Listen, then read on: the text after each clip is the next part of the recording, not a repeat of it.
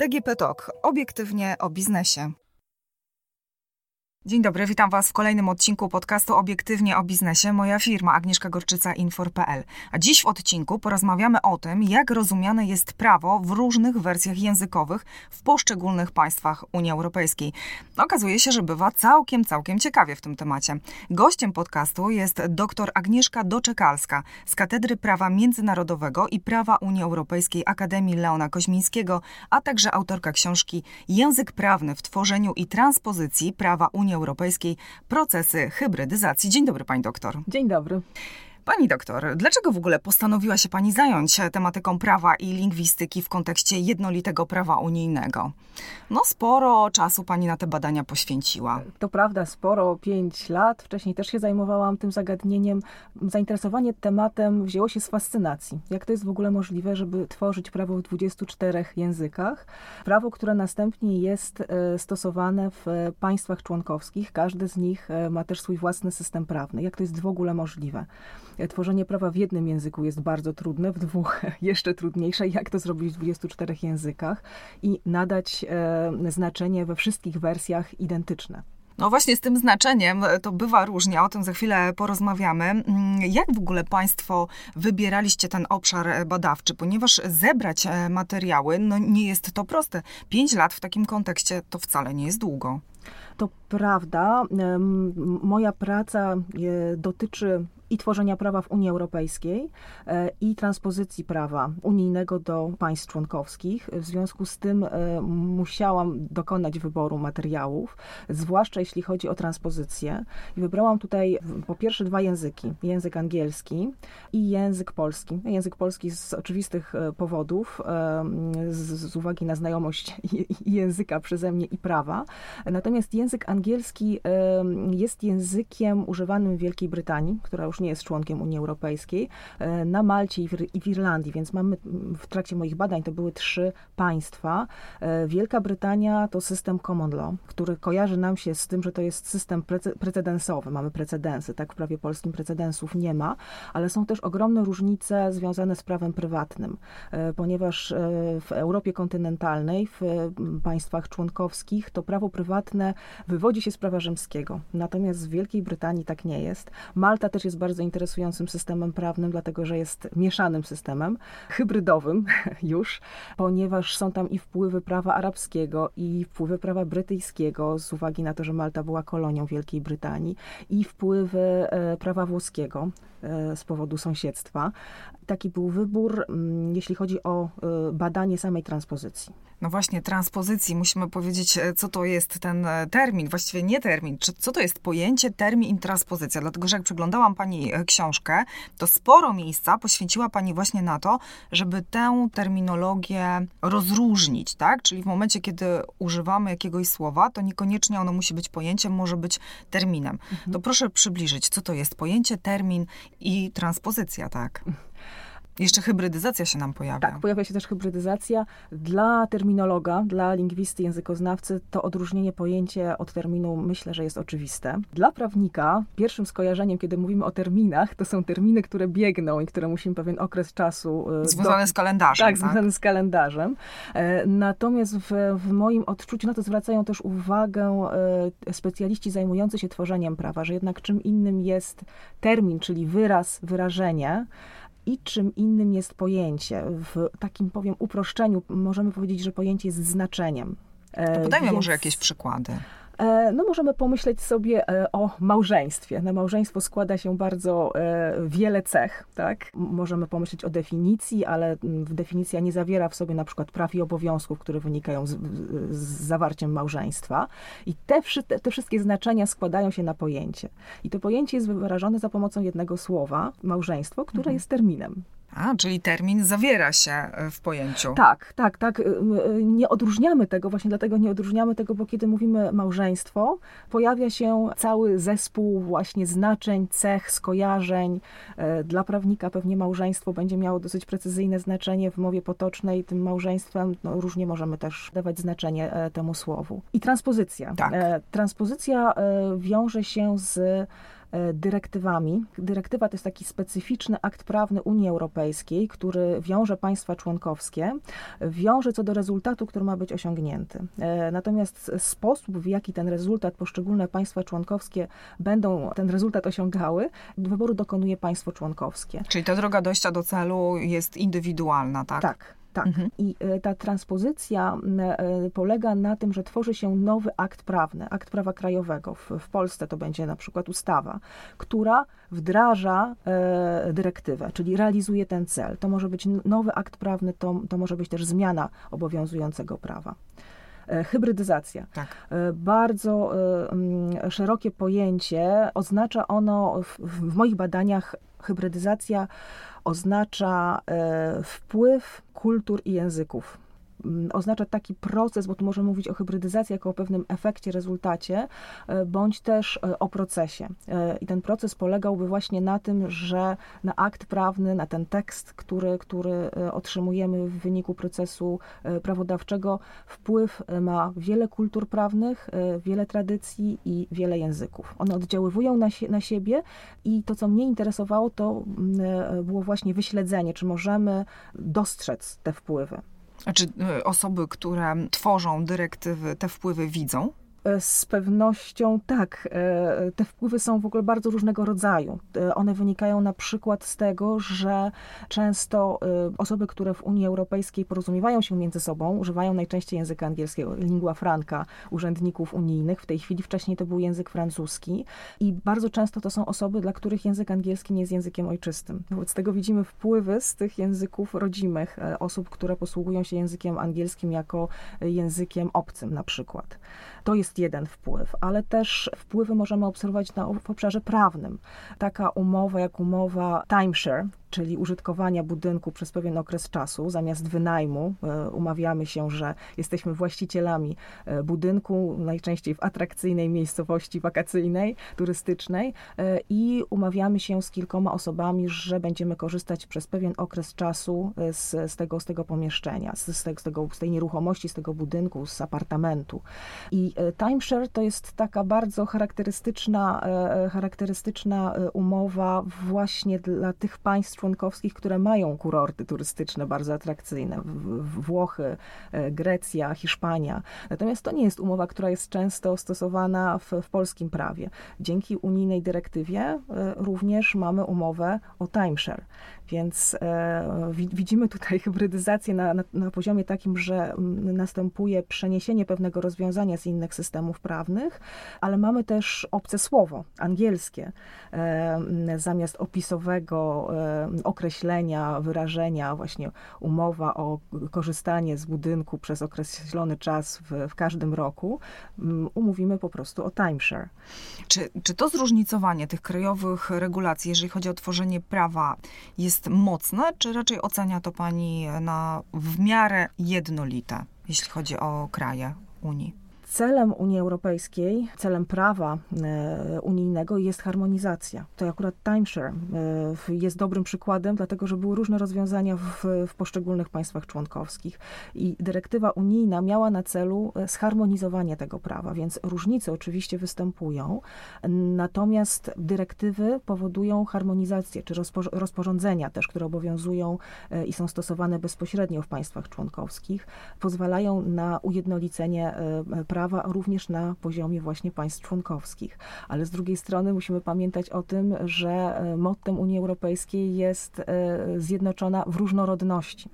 Więc e, to poszanowanie dla różnorodności istnieje, chociażby właśnie w tym, że mamy wiele języków, chociażby w tym, że mamy dyrektywę, która pozwala nam cele, wspólne nasze cele, czyli jesteśmy zjednoczeni, jeśli chodzi o cele i rezultaty, które chcemy osiągnąć, pozwala nam osiągać te rezultaty w w różny sposób. To jest z jednej strony poszanowanie różnorodności, ale też e, dzięki temu prawo będzie bardziej efektywne, skuteczne, bo będzie dostosowane e, do poszczególnych systemów prawnych. No, mimo, że w różnych krajach na różnym poziomie to jest po prostu wdrożone, tak? To znaczy tak. u nas e, faktycznie ten wynajem może funkcjonować, ale na zdecydowanie niższym poziomie mhm, niż, tak jak mhm. pani doktor wspomniała, w innych krajach. Dobrym przykładem chyba też jest dowód osobisty i dowód tożsamości, dlatego że znalazłam informację w pani książce, że dla nas to jest dowód dowód osobisty i dowód tożsamości, ale niekoniecznie, bo wyjedziemy za granicę i okazuje się, że mogą to być całkiem dwa różne dokumenty. To prawda, zresztą jeżeli byśmy porównali dowody osobiste, e, paszporty, które też potwierdzają naszą tożsamość, to są inne dokumenty, w zależności od tego, jakie państwo wydaje ten dokument. E, dowód osobisty jest e, interesującym przykładem, dlatego że w, w polskim prawie mamy definicję dowodu osobistego, więc wiemy dokładnie, czym jest ten dowód osobisty. I to jest nie tylko dokument, który potwierdza naszą tożsamość, ale również nasze obywatelstwo. W związku z tym dowodu osobistego polskiego nie może otrzymać osoba, która nie ma obywatelstwa polskiego. Natomiast również pewna harmonizacja e, następuje w obszarze tych dowodów, dowodów potwierdzających tożsamość. E, więc jeżeli mamy e, tak, takie sformułowanie, właśnie dokument, który, który ma potwierdzić naszą tożsamość, więc poszukujemy terminu, który byłby zrozumiały i miałby zastosowanie we wszystkich państwach członkowskich. Ковальских. Dlatego w unijnych dokumentach pojawia się dowód tożsamości, a nie dowód osobisty. Chociaż już w rozporządzeniu unijnym, które jest bezpośrednio stosowane e, w Polsce, w, w innych krajach, pojawia się słowo dowód osobisty. Być może po to, aby zapewnić spójność, ponieważ ta polska wersja będzie stosowana w Polsce.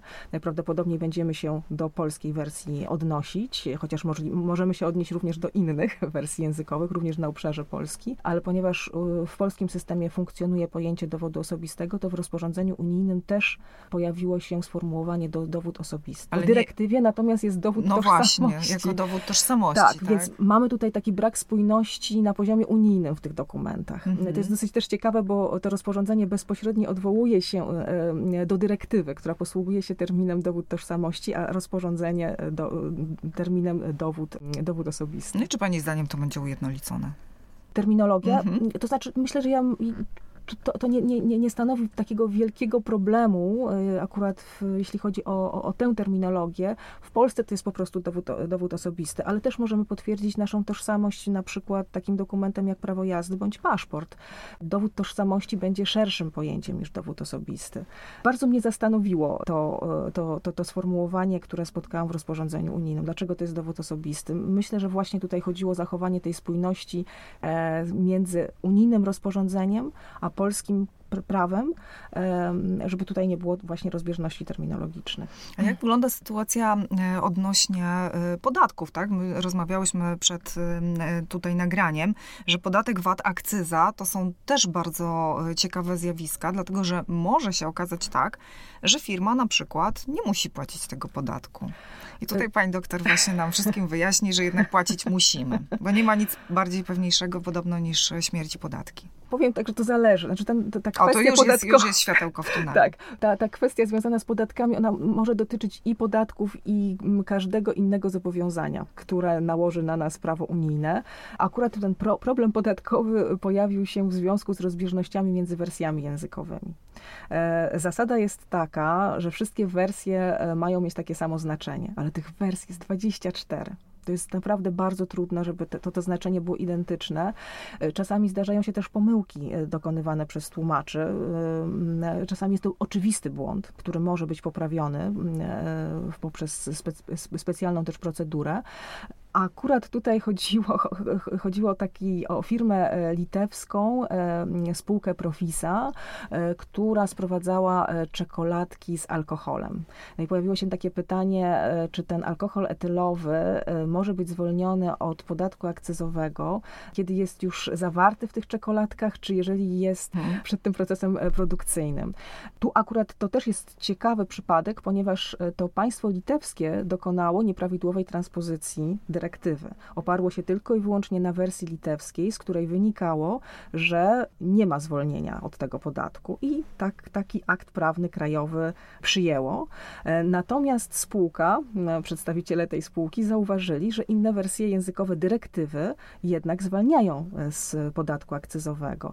Sąd krajowy litewski się tym zajmował i zadał pytanie Trybunałowi Sprawiedliwości Unii Europejskiej, co zrobić w takiej sytuacji. Trybunał wskazał, że akurat dla, dla tego typu typów produktów. Celem dyrektywy było zwolnienie z podatku akcyzowego. Inne wersje wyraźnie wskazują na zwolnienie. W związku z tym należy prawo stosować jednolicie we wszystkich państwach członkowskich, należy realizować cele prawa unijnego, tej konkretnej dyrektywy. Trybunał zarzucił państwu litewskiemu nieprawidłową transpozycję dyrektywy i rzeczywiście spółka Prowiza została zwolniona z, z obowiązku opłaty tego podatku. No to plus za kreatywność tej firmy i e, za to, że wiedzieli, gdzie szukać informacji. Ale tutaj przechodzimy e, płynnie do tematu unijnego tłumacza, dlatego że e, są to osoby, na których spoczywa bardzo duża odpowiedzialność. Dlatego bo mamy nie tylko to tłumaczenie, ale również mamy to dbanie o neutralność znaczeniową. I jak pani sama wspomniała, w sytuacji e, z czekoladkami z alkoholem, gdzieś to tłumaczenie e, zawiodło, czy to było po prostu indywidualne, po prostu podejście do, do tej dyrektywy? Zastanawiam się, w którym momencie na, nastąpił, nie wiem, czy błąd, czy, czy jakieś zamieszanie informacyjne rola tłumacza w Unii Europejskiej jest rzeczywiście bardzo istotna. Przeprowadzałam wywiady z, z tymi osobami, przede wszystkim z tłumaczami na język polski i muszę powiedzieć, że to są osoby, które e, mają, pracują z takim poczuciem misji. One są bardzo zaangażowane. No to musi być pasja, tak? Tak, to tego. musi być pasja. Mhm. Co ciekawe, to bardzo rzadko w tej chwili, to rzadko są prawnicy tłumacze mają bardzo dużą świadomość specyfiki prawa, prawa e, unijnego, ale też komunikują się z krajowymi ekspertami, na przykład z ministerstwami e, polskimi, e, z Radą Języka Polskiego też zadają pytania, w jaki sposób należy dokonać, dokonać przekładu. Każdy z tych tłumaczy tłumaczy na swój język ojczysty i jest odpowiedzialny za swoją wersję. I rzeczywiście tłumacze opowiadali mi, że kiedy mają termin prawny, sprawdzają, czy taki jest odpowiednik w prawie polskim. Jeżeli jest, na przykład mamy tak dowód tożsamości i tym odpowiednikiem jest dowód osobisty, to raczej dowód osobisty odrzucą i poszukają ekwiwalentu, który jest neutralny, który nie ma żadnego znaczenia e, w prawie krajowym aby po pierwsze y, zachować ekwiwalencję między wersjami językowymi i aby ta wersja polska również mogła mieć zastosowanie w innych państwach członkowskich i żeby również nie sugerować y, polskim sędziom, że mają do czynienia z krajowym pojęciem, żeby nie nadawali tym terminom znaczenia krajowego, y, bo prawo unijne powinno być w jednakowy sposób jednolicie stosowane we wszystkich państwach członkowskich. Więc również sędzia musi dokonać takiego, takiego procesu, musi się zastanowić, czy ma do czynienia z pojęciem autonomicznym, czyli właśnie takim specyficznym dla Unii Europejskiej, która ma znaczenie unijne, a nie krajowe. Też pytania prejudycjalne dotyczą e, tych, tych zagadnień. Więc prawnicy dokonują przekładu i te wersje są jeszcze sprawdzane przez prawników lingwistów. To są osoby, które muszą mieć wykształcenie prawnicze, e, sprawdzają te teksty pod względem prawnym, ale ich e, są przede wszystkim odpowiedzialni za to, aby sprawdzić, czy to tłumaczenie jest zgodne z oryginałem. Używam tego słowa oryginał z, z dużym niepokojem, dlatego że nie możemy mówić o oryginałach i tłumaczeniach w odniesieniu do e, e, wersji aktów prawnych Unii Europejskiej. Oczywiście bez tłumaczenia e, to prawo nie, nie, nie mogłoby powstać, natomiast po przyjęciu aktu prawnego, po jego publikacji w Dzienniku Urzędowym Unii Europejskiej, wszystkie wersje są oryginałami, bez względu na to, w jaki sposób powstawały. Nawet jeżeli to jest polska wersja rozporządzenia z 90 1993 roku, kiedy Polska jeszcze nie była członkiem Unii Europejskiej, w związku z tym to na pewno jest tłumaczenie. Natomiast dla sędziego wszystkie wersje są w równym stopniu autentyczne, mają taką samą moc prawną i żadnej z nich nie można odrzucić. No to tylko pokazuje, jak odpowiedzialną pracę mają e, po prostu tłumacze. To prawda, zresztą e, często oni są też pozostawieni trochę sami sobie, ponieważ ten proces e, tworzenia prawa w Unii Europejskiej jest bardzo skomplikowany. Biorą w nim udział trzy instytucje i każda z nich chroni inne interesy. Komisja Europejska stoi na straży interesów Unii Europejskiej. Parlament Europejski, wybierany przez nas, obywateli unijnych, więc stoi na straży naszych interesów a e, Rada, e, Rada Unii Europejskiej, w której skład wchodzą e, przedstawiciele państw członkowskich, stoi na straży interesów państw członkowskich. Te interesy poszczególnych państw członkowskich też nie są identyczne. W Parlamencie Europejskim też mamy różne frakcje no tak, polityczne. Tak, każdy walczy o swoje. W związku z tak. tym mamy, bardzo trudno jest osiągnąć porozumienie co do użytego terminu. Też bardzo niechętnie te osoby, które brały udział w tych procesach, wyjaśniają tłumaczom, co kryje się za, za, za danym danym terminem, więc oni są trochę pozostawieni tak sami sobie.